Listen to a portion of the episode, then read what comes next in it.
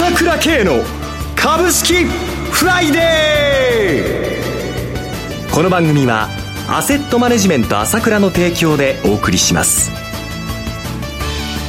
皆さんおはようございます。進行役の浜田節子です。朝倉慶の株式フライデー。今日も張り切ってまいりましょう。番組パーソナリティは、アセットマネジメント朝倉代表取締役で、経済アナリストの朝倉慶さんです。朝倉さん、おはようございます。おはようございます。よろしくお願いいたします。そして、本日は個別銘柄スペシャルです。アセットマネジメント朝倉、西野忠さんをお迎えしてお送りします。西野さん、おはようございます。おはようございます。よろしくお願いいたします。よろしくお願いします。さて、朝倉さん、はじめに今週のマーケット、どのようにご覧になってらっしゃいますか？そうですね。はい、日経平均ね、気持ちよく2日でね、800円以上上がってね。今7000台回復ですね。気持ちいいなって感じでしたけどね。はい、まあ、米国株式市場ね、えー、まあ、ちょっと昨日下がっちゃったんですけれどもね、はい、まあ、やっぱりちょっとまだはっきりしないところが出たなっていうのが、昨日の動きだったかなっていう印象を持ちました。あの、消費者物価が出て、はい、それから生産者物価、卸売物価が出てね、アメリカの方ではね。あましたね。まあ8.5とかね、もう11%近いすごい数字が出てきたわけなんですけども、はい、それにもかかわらず長期金利が下がったのを見て、はい、まあ、今までずいぶん長期金利が上がってきたんで、ここで小休止かなっていう感じで私も見てたんですけれども、はい。昨日あっという間にまた長期金利が2.8まで上がってきたんで、うん、ちょっとやっぱりまだまだ厄介なんだなっていう印象を持ちましたね。少しは今までこれだけ長期金利が上がってきたところで、はい、落ち着くパターンっていうのが普通だと思うんですけども、えー、まあ材料出尽くしというか、まあ、あの、物価が発表になってね、それがやっぱりこれだけ速いスピードでまた2.8%を取ってきたってことは、はい、やっぱりどうしてもね、あの、QT、あの、量、ね、あの量的引き締めっていうのは、実際はもうやったことないんですよ。はい今までやったことないんで、私もどういうふうになるのかなっていうことを、まあ、興味深く見たいと思ってるのは、それは実行された後ですね、5月以降ですけれども、はい、やっぱりまだまだ不安感もあるし、こういった、こう、ちょっと上行きそうでもいけないし、下行くとまた上行くしっていう動きがね、続くのかなというようなイメージでは、あ見てますね。はい。国内のポイントちょっと伺ってもいいですか？そうですね。えー、やはりね、あの、基本的には玉整理がされてきたということは非常に大きいんじゃないかと思います。要は、あの、新予算が、まあ、山頂に乗せたもののね、えー、だいぶ整理された形になってきてますので、はい、えー、そこのところ相場はきれいになっているという部分は大きいのと、それから海外投資家が先週大量に買ってきましたので、はい、から円安も相まって、はい、えー、アメリカ株より日本株の方がですね、えー、非常にこう、買いやすい展開ではないかなというふうに見てます。ただやっぱり先ほど言ったように、はっきりしないところがあるので、少しこう、いいと思ったらまたダメだし、ダメと思ったらいいですそういうようなね、えー、まあ、期待外れ、ないしはそれほど下がらないと、思ったほど下がらないんだけど、そういうような感じはね、えー、続くんではないかなと、日本株もそうではないかなと思ってますね。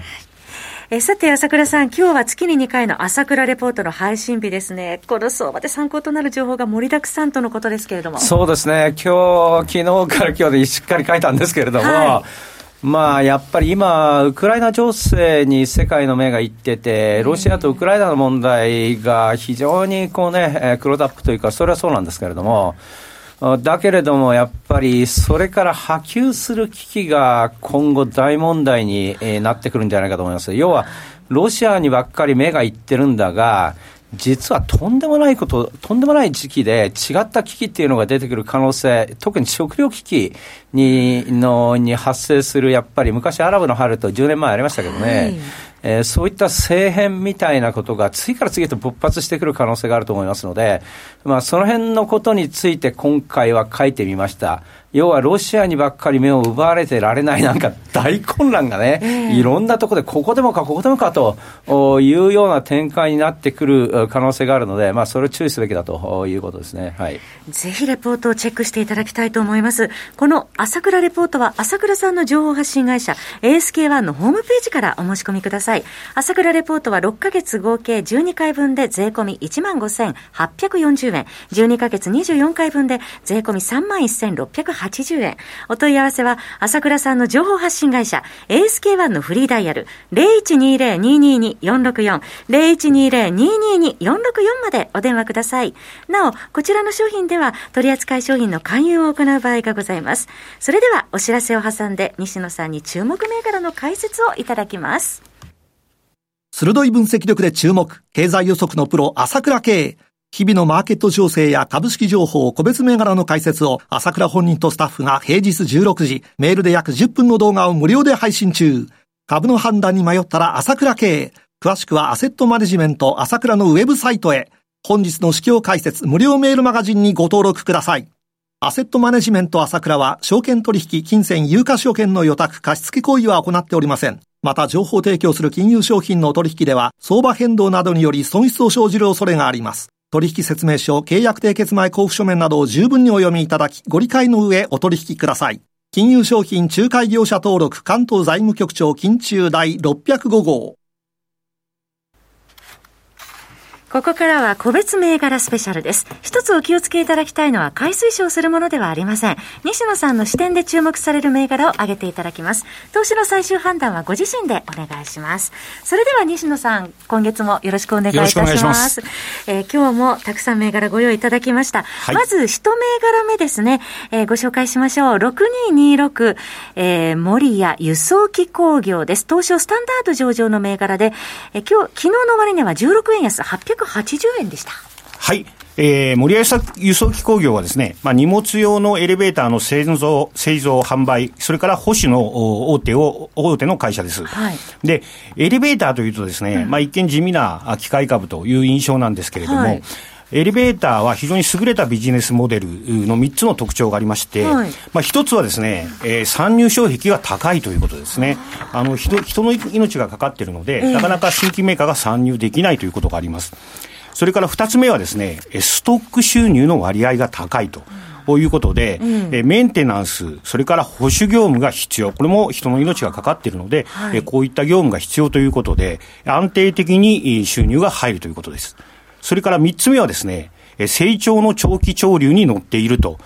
いうことなんですね。やっぱ経済が発展すると、まあ、人は都心部に集まりますよね。はい、えー、まあ、都心部というのは土地が限られているので、まあ、高層ビルであるとか、地下であるとか、あ縦に伸びるしかないということになると、昇降機が必要という、この3つの特徴があるというふうに思ってます。で、エレベーターの会社というのは、そもそも販売時の価格を安くして、保守業務で儲けるビジネスモデルなんですね。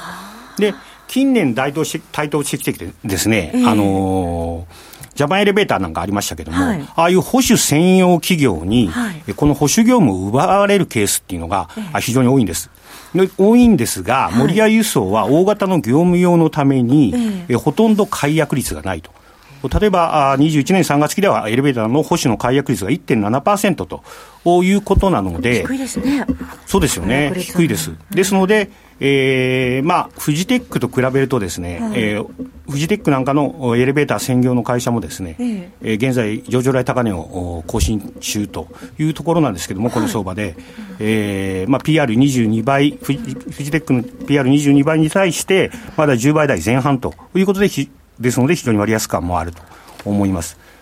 まあ、あのこういった大手と比べるのはちょっと乱暴ですけれども、利益率は倍というところもいいと思います、それからエレベーターの国内市場というのは、えー、えー、成熟してるんですけれども、はい、荷物用のところは現在、受注が伸びてまして、え。ー、まずは物流システムの増加、この電子商取引が増えてますので、はい、こういったところの倉庫が増えてきているということが一つ、それからもう一つはですね、えー、生産拠点を国内に回帰する企業が増えていると。はい、まあ、円安ということがありますし、はい、半導体なんかをやっぱり国内で生産しなきゃなというようなことがあるので、こういったことを背景に、物流の変化が起きていると、えー、その関連銘柄だ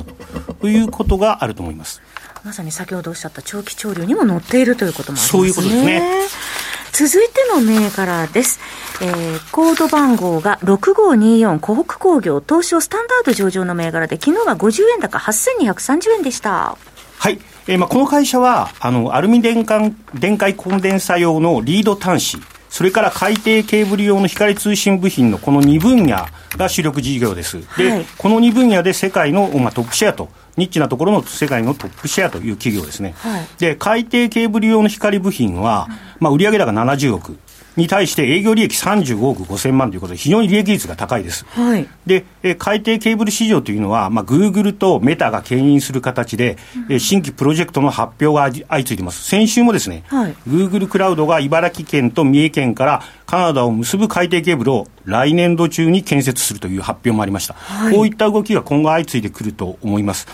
それからリード端子の方もですね、こちらの方が足を引っ張っているように思ったんですけれども、はい、昨年の売上は50億から70億台に急速に伸びてまして、これ自動車向け、EV 向けが伸びてきているということで、まあ、今期もですね、はい、えー、こちらの方も増収増益基調になるというようなことですから、はい、あ湖北工業も注目しています。えー、続いてです。7974の任天堂です。えー、任天堂は、えー、昨日の終値ですが、420円高6万4960円、当初プライム上場の銘柄です。はい。あの、現在ですね、メタバース市場への投資が、まあ、世界的に拡大してますよね、はい、先ほどの海底ケーブルの話もしましたけれども、ね、はい。まあ、その恩恵をいち早く受けそうなのがあ、ゲーム市場じゃないかなというふうに思っています。はい、なので、まあ、有力な IP を保有する、キャラクターを保有するゲーム会社のかんえー、ゲーム関連の会社に注目が集まる流れができつつあるんではないかなというふうに思ってます。マリオもいますし。マリオもいますし。はい。それから中国がですね、はい、今週ゲーム会社の規制を緩和する方向で、ゲームの新規就任 9, か9ヶ月ぶりに解除という話にもなりましたので、はい、まあ、任天堂に注目してます。はいえー、そして7832のバンダイナムコホールディングスプライム上場の銘柄ですが、昨日は143円高9224円でした。はい。こちらの方も、まあ、同じ流れですよね。はい、で、いよいよガンダムメタバースが、が、まあ、いよいよスタートすると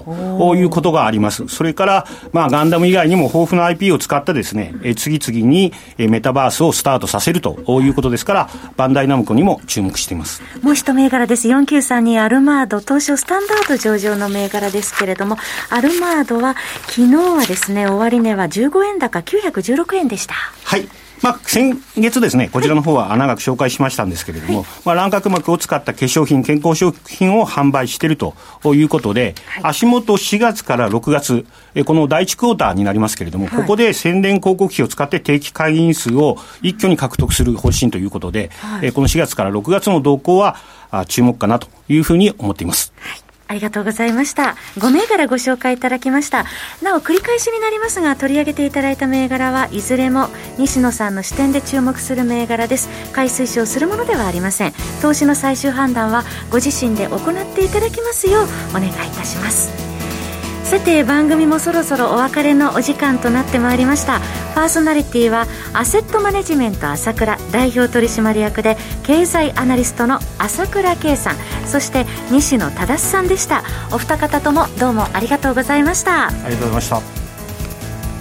私朝倉圭が代表を務めますアセットマネジメント朝倉では SBI 証券楽天証券ウェルスナビの口座開設業務を行っています。私のホームページから証券会社の口座を作っていただきますと週2回無料で銘柄情報をお届けするサービスがあります。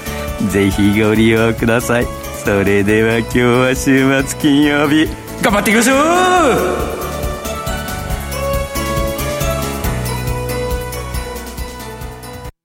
この番組はアセットマネジメント朝倉の提供でお送りしました。